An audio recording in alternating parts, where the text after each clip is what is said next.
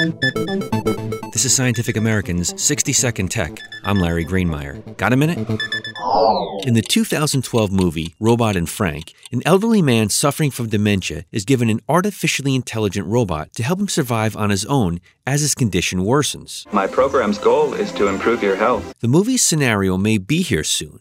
A team of international researchers recently found that a therapeutic robot companion improved the quality of life for a small group of people with mid to late stage dementia. In the real life case, the robotic companion was made to look like a harp seal. It was fitted with AI software and tactile sensors that enabled it to respond to touch and sound. The robot could express surprise, happiness, or anger, and even respond to certain words. Patients who spent time with the robot seemed happier and less anxious. In fact, the robotic seal offered patients a similar comforting presence as real animals do when introduced to patients living in extended care facilities, except the patients didn't have to feed the fake seal Arctic cod or clean up after it. Frank would approve. I need him. What do you need him for? He's my friend. Thanks for the minute. For Scientific American's 60 Second Tech, I'm Larry Greenemeier.